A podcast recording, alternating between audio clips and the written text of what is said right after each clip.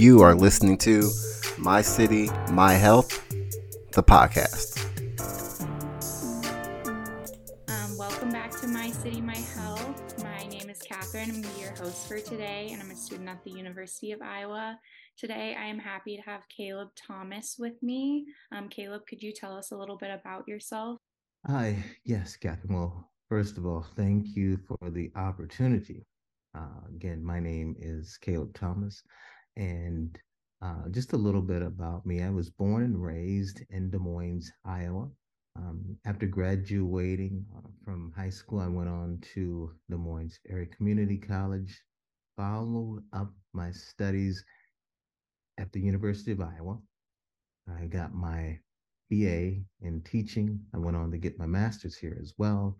I went through the program to start my school counseling career.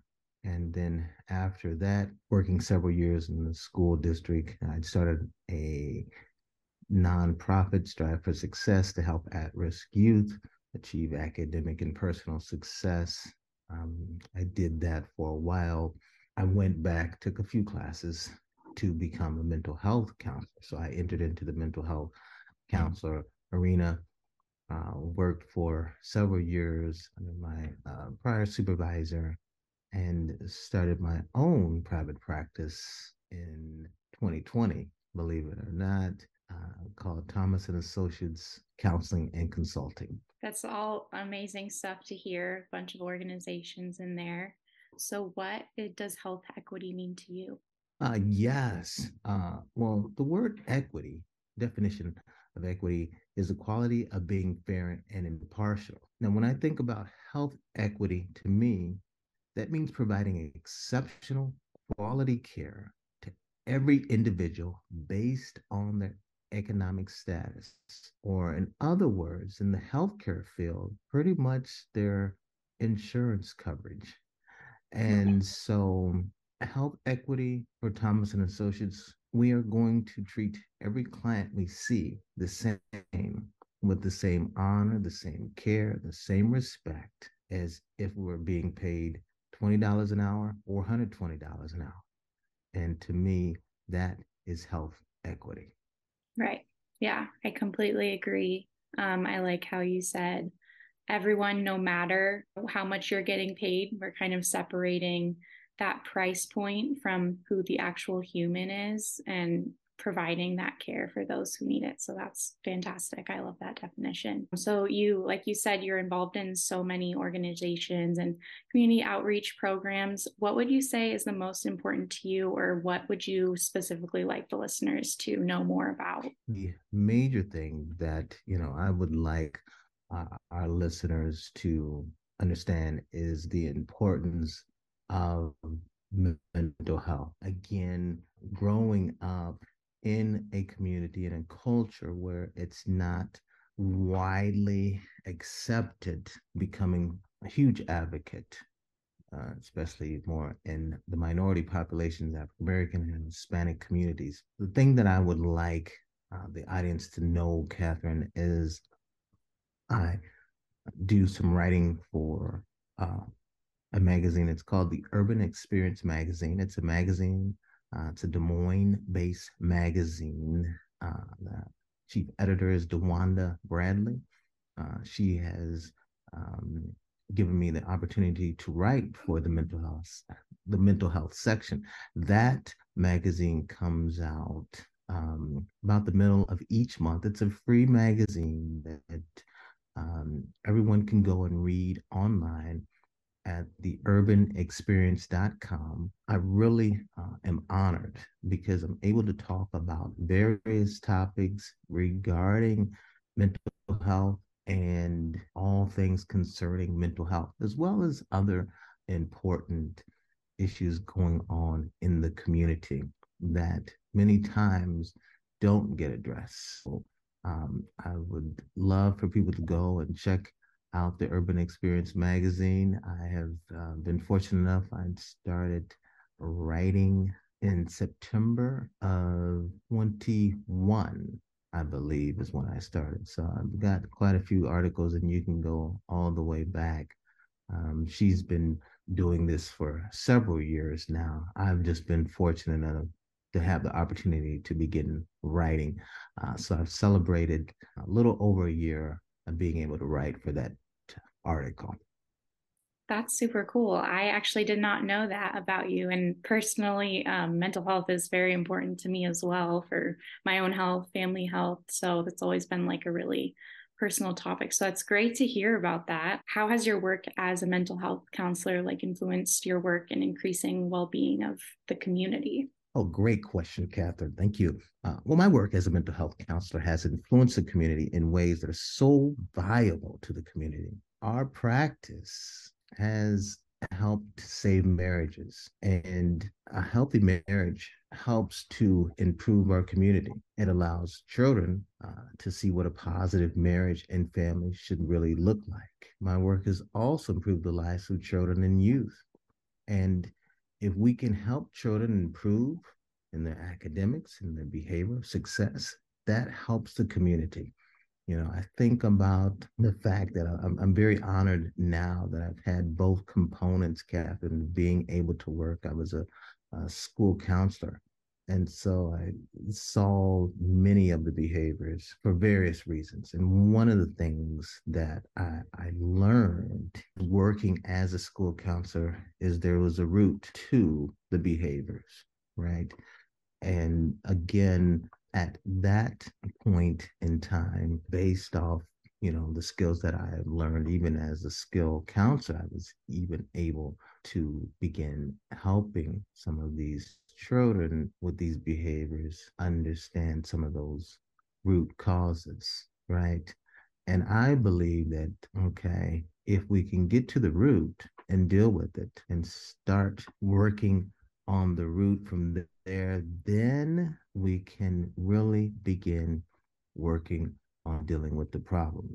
And so now I work with children as well, dealing with some behavioral issues. Just the fact that seeing positive changes helps them to be able to go back to school and to focus. I considered working as a team, not a lone ranger here, but I'm working with the school staff, with the parents, because our goal, our desire, as well as the teachers, is to see these students succeed. Yeah, I like how you are talking about the root of the cause. It kind of reminds me of my health classes and learning about how the struggles that people have in the healthcare system, we really need to look at that root cause, and in order to help them, kind of look at how we can change the healthcare system to be more equal, more helpful towards people who need it. It's a lot deeper than just that specific human being. So that's a great insight. I see that you're an ordained minister and a volunteer as a ministry director at the LifePoint Christian Faith Center. How do you think that your involvement in church or any religious organizations has helped you increase community well-being? Well, the church is part of the community. I think many times people forget about that. It's easy, again, despite whatever your beliefs are, the church plays a huge part of the community. And I believe churches are big supporters of the community and helping to provide necessary resources to help our community. I was on an amazing board with my dear friend, Pastor Teresa Stecker of the Nazarene Church in Iowa City, called the Iowa City Compassion. Some of the things that she did and what the nonprofit does is they help immigrants in the community, help them to gain their citizenship. They provided resources. They provided English as a second language courses. And they also provide a weekly Wednesday night meal for people in the community. Also provided a food pantry and worked with other nonprofits to bring in the food, but doing things such as this helps provide for the needs of the community, right? And so this is how being a part of these organizations has helped increase the well-being of this community. And it's very awesome to see. And so when people think about the church, again, despite whatever your belief systems are, the churches are here to help every human being, because that's what it's about. Yeah, I think it's such a great way to access those health programs or resources that are available to them through someone they trust. You know, church is so important to so many people. So them being able to help their community and provide those resources, I think, is so great and contributes to that community well-being, definitely. Is there any changes that you've seen within our Iowa City, Coralville community within like the last 5 years that are like notable to you? Some of the changes that I have seen in the last 5 years is an increase in diversity. When I think of my community, I just don't think we're kind of smaller communities combined in a sense. So we have the Iowa City community, Coralville, North Liberty, and Tiffin. So as I think about my community, I think about all of these towns. Each town is continuing to grow. We can look at Iowa City. They're continuing to, build apartments everywhere. And I'm thinking, my gosh, do we have that many people? Well, I think there's an increase in population, and there's an increase in diversity. And that diversity really expands out from upper middle class to the poor, right? And so as we look, especially in the Iowa City area that is known for the university, healthcare system, and the University of Iowa college system, then many times we think that this is a very posh land, a very posh community, but there is the diversity in the area of the socioeconomic class as well. So again, yes, we are a town that does have homeless. We are a town that does have crime. We are a town that deals with people who have mental health issues as well and need that extra help and support. And so again, it is an area that is growing, but growing in a diverse manner of seeing a influx of people of diverse backgrounds, races, and ethnicities as well. And so one of the things that I think about in this diversity are youth and many of the at-risk youth. Fortunately, there is an imbalance there. Grateful to have my own practice because we want to continue helping the youth who may not be as fortunate, may not be able to get the help and support that they need. So these are some of the things, that I've seen within the last 5 years. I'm curious, is there anything you would like to see change in the community within the next 5 years? Yes, I have a heart towards the youth, and especially at-risk youth, mainly because I was an at-risk youth. Growing up, did not have a father in my life. I was raised by my mother and my grandmother. I was raised in what would be considered the inner city of Des Moines. Some people would say, you don't want to drive in that neighborhood at all, especially at night. And now, unfortunately, we're seeing an influx of crime in the city of Des Moines. We're also seeing that increase in crime in the areas of Iowa City. I think it starts at a very young age. I think it starts with youth and the change of youth. So what I would like to see in the community, Katherine, are more programs for youth.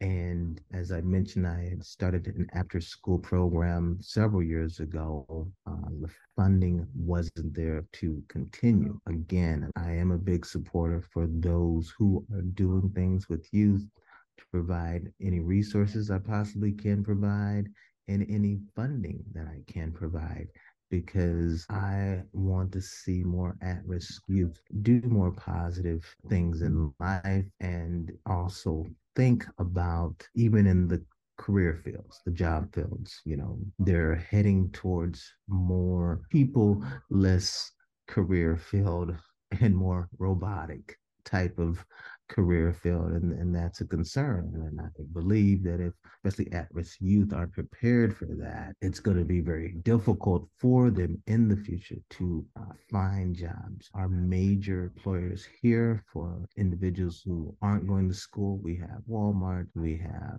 Procter & Gamble, we have Amazon. Definitely want to see this very academic, high-performing community come together and work with some of those students who have the ability, have the mindset. They just need the help and support to get there. Yeah, I completely agree. I think the youth are our future. So investing in them, and they're still so vulnerable and developing themselves, that providing that care for them, that extra little bit of aid, is definitely something super important. And I agree. I think that would be super amazing to see in the next 5 years. Could definitely help our community overall.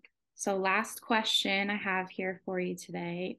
Is there any advice you would give to a future health professional or anyone looking to improve their community well-being? Most definitely, Katherine. I would recommend future health professionals, despite whether they are top-ranked surgeon, high-ranking doctors, nurses, psychiatrists, psychologists, therapists, etc., to stay humble and continue to have compassion and consideration for all their clients and their patients. Also for those in the health industry to make sure that they're taking time out for themselves. These careers, are wonderful. I believe that individuals went in and worked hard and spent the many years of going to school to enter into these fields. But if they're not happy doing what they're doing, it's all irrelevant. So first, I would like the future health professionals to think about that. You should be happy in what you're doing. It should be a joy. And part of that is taking time out for yourself and realizing that it's okay to take breaks. Don't skip the things that you enjoy. Get back to those things. Because again, with busy schedules, you can easily forget about yourself.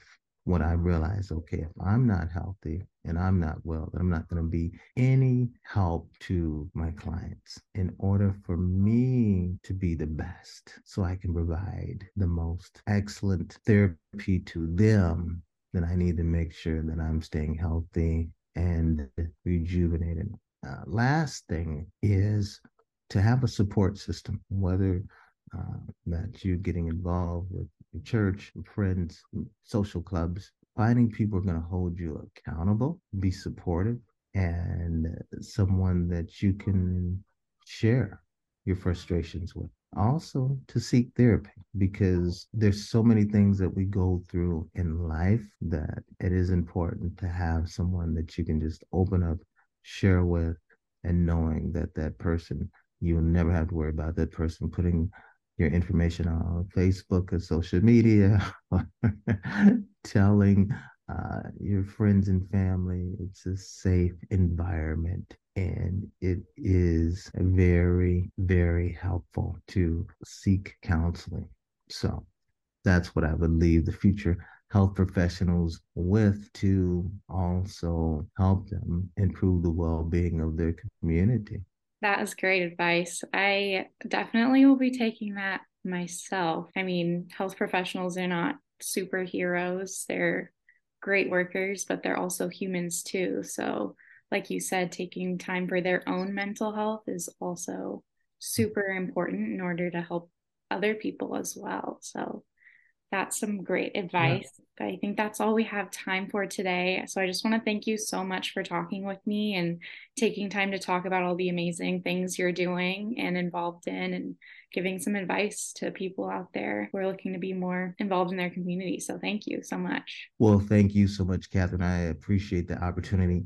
And again, I just want to leave everyone with, we are here.